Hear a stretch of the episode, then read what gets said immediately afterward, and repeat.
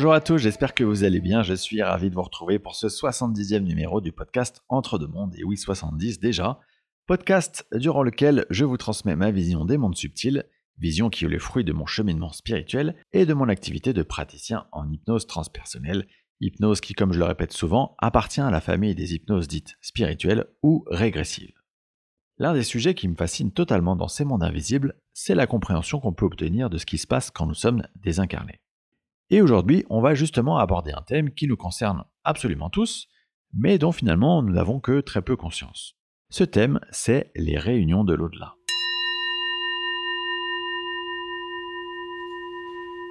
Avant de rentrer dans le détail du sujet, je tiens à préciser que ces informations, elles sont issues des enseignements qui sont donnés par une personne qui m'a beaucoup inspiré durant mon parcours d'éveil spirituel. Cette personne, c'est Lulumineuse. Pour ceux d'entre vous qui ne la connaissaient pas, je vous encourage à écouter le podcast qu'on a fait ensemble et aussi à vous diriger sur ce site internet sur lequel vous trouverez des ressources en nombre et accessibles gratuitement. Alors, qu'est-ce qu'une réunion dans l'au-delà? Oubliez tout de suite la vision ennuyante des réunions telles que vous pouvez peut-être les vivre en entreprise, c'est pas du tout ça. Je vous ai dit dans l'épisode 46 concernant les rêves que du point de vue de l'âme, notre vie sur Terre c'est comme un rêve. C'est-à-dire c'est une sorte de parenthèse d'expérimentation avec une conscience extrêmement limitée. C'est-à-dire qu'en clair, quand nous sommes incarnés, nous avons temporairement une compréhension très limitée de qui nous sommes vraiment et du fonctionnement du grand tout. Eh bien, sachez que toutes les nuits, nous revenons à un état de conscience beaucoup plus ouvert, beaucoup plus élargi, beaucoup moins limité.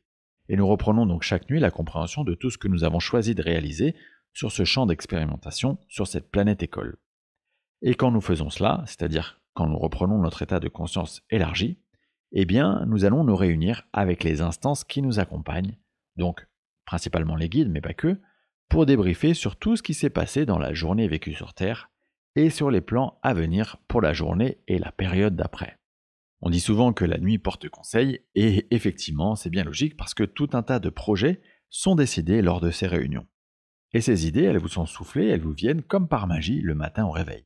Vous vous réveillez en disant Tiens, je ferais bien ça.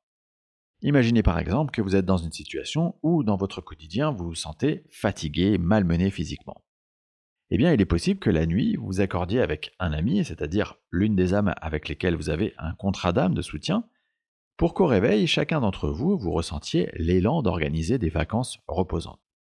Le matin au réveil, vous allez penser à cet ami en vous disant Tiens, ça me ferait du bien de le voir.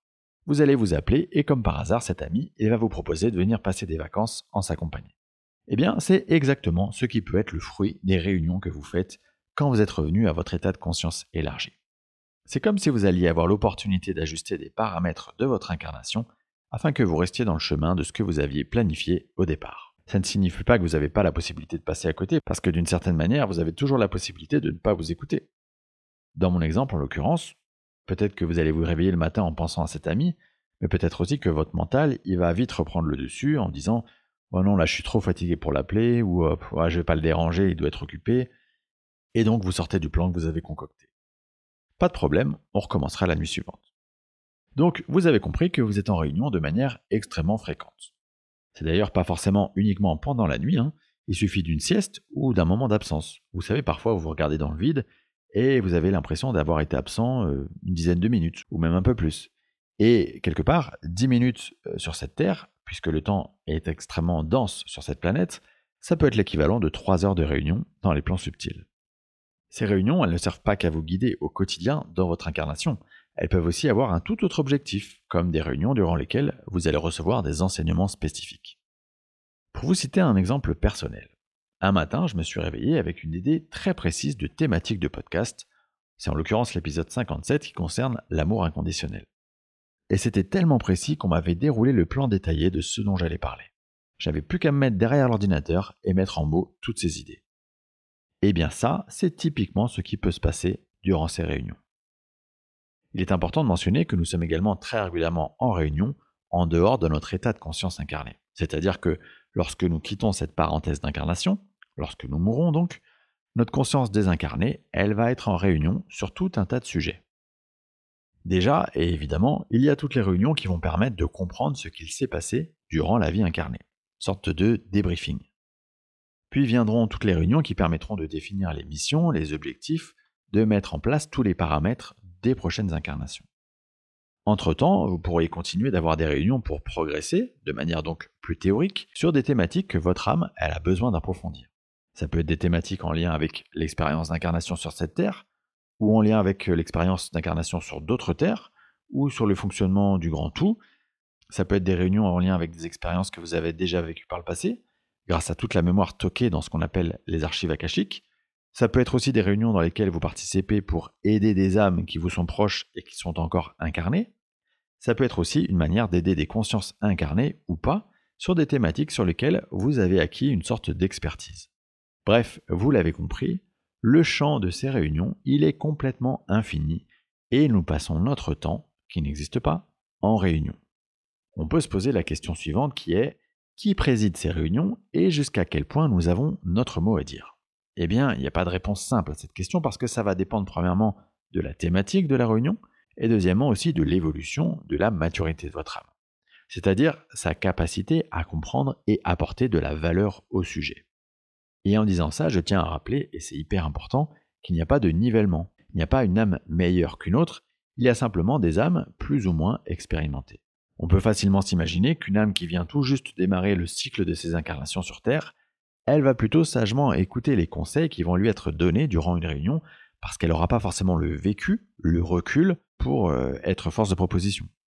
Pour en revenir à la notion de qui préside ces réunions, eh bien, s'il s'agit juste de réunions d'ajustement de paramétrage, entre guillemets, le comité va être plutôt potentiellement restreint, et on peut imaginer que c'est sous la surveillance des guides, des consciences concernées. Et si on est sur des sujets plus complexes, avec plus d'envergure, le comité, évidemment, sera beaucoup plus élargi et les instances elles-mêmes, elles auront plus d'expérience. Une expérience évidemment relative au sujet et à l'importance du sujet concerné. Je ne vous l'ai pas dit, mais évidemment, dans ces réunions, vous allez y retrouver vos chers défunts, en tout cas ceux qui jouent un rôle de défunt accompagnant dans votre incarnation, une manière une fois de plus de vous convaincre que ce lien avec nos défunts ne disparaît jamais. Et dans ces réunions, vous allez aussi euh, y retrouver tous les membres de votre famille d'âmes, c'est-à-dire des âmes avec lesquelles vous avez une certaine affinité, ça peut être des âmes qui sont incarnées dans le même espace-temps que vous, donc qui jouent un rôle euh, sur votre terrain incarné, ou des âmes qui sont désincarnées et qui vous aident sur d'autres plans. En séance d'hypnose transpersonnelle, j'aime à demander ce que fait la conscience du consultant lorsqu'il est désincarné. En gros, quels sont les sujets sur lesquels il choisit d'apporter son énergie quand il est dans l'au-delà?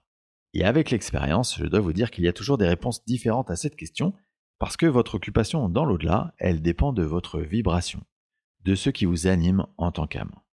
C'est un extrait de ce type que je vous diffuse, extrait à travers lequel Virginie, médium connecté à l'énergie du consultant, nous partage ce qu'elle reçoit comme réponse à la question Que fait la consultante lorsqu'elle est désincarnée?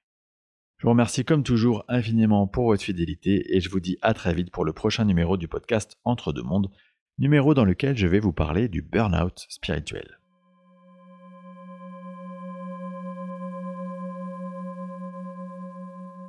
Qu'est-ce qu'elle fait quand elle est justement pas, pas incarnée Tu vois, qu'elle est dans ses plans un peu entre, entre deux vies incarnées? Oui. Est-ce, à quoi elle s'occupe?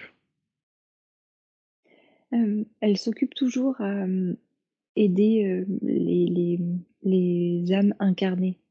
Alors, elle n'est pas guide, mais tout comme. D'accord. Sur le chemin d'eux, ça veut dire? Oui. Oui. Elle est en formation. Oui, c'est vrai. Oui, Formation guide. c'est ça. Ok. Option bonne humeur.